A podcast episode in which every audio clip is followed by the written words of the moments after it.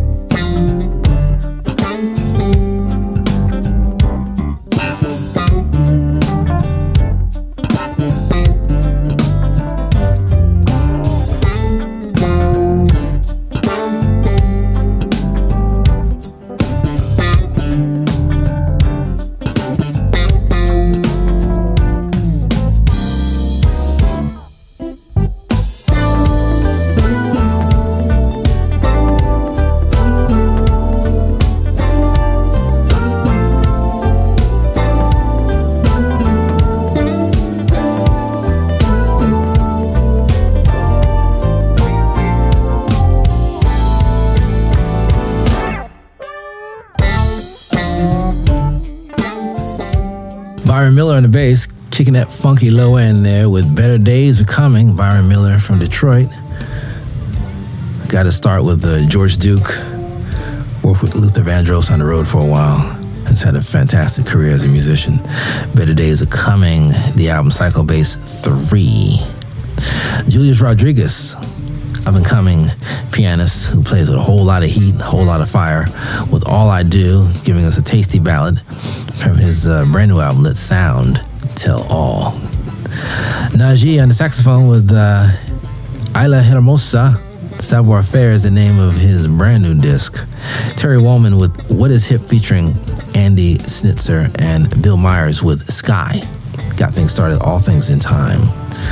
As mentioned in hour number one, we talked about Bernard Wright, young man who helped launch the GRP record label, which went on to launch many great artists and featured great albums by Spyro Gyra, Joe Sample, and Dave Valentine, and so many. But one of the first artists to sign to the label was a young 18 year old gentleman out of Queens, New York Music and Art High School. His name, Bernard Wright, who we lost uh, on May 19th of this year at the age of 59. I'm gonna miss uh, Brother Nard, but his uh, keyboard influences are amazing. He's a vocalist, he's a singer, plays some funky bass, and he really writes some great music. So I'm gonna play some of his earlier pieces when he was 18, 19 years old, just signing up with GRP Records. Bernard Wright is the master keyboardist and bass man behind the legendary funk jazz track Funkin' for Jamaica. We'll be right back. Mike, you got that, man? You got that, man? Hey, man, I got the cause. Hey, man, go ahead,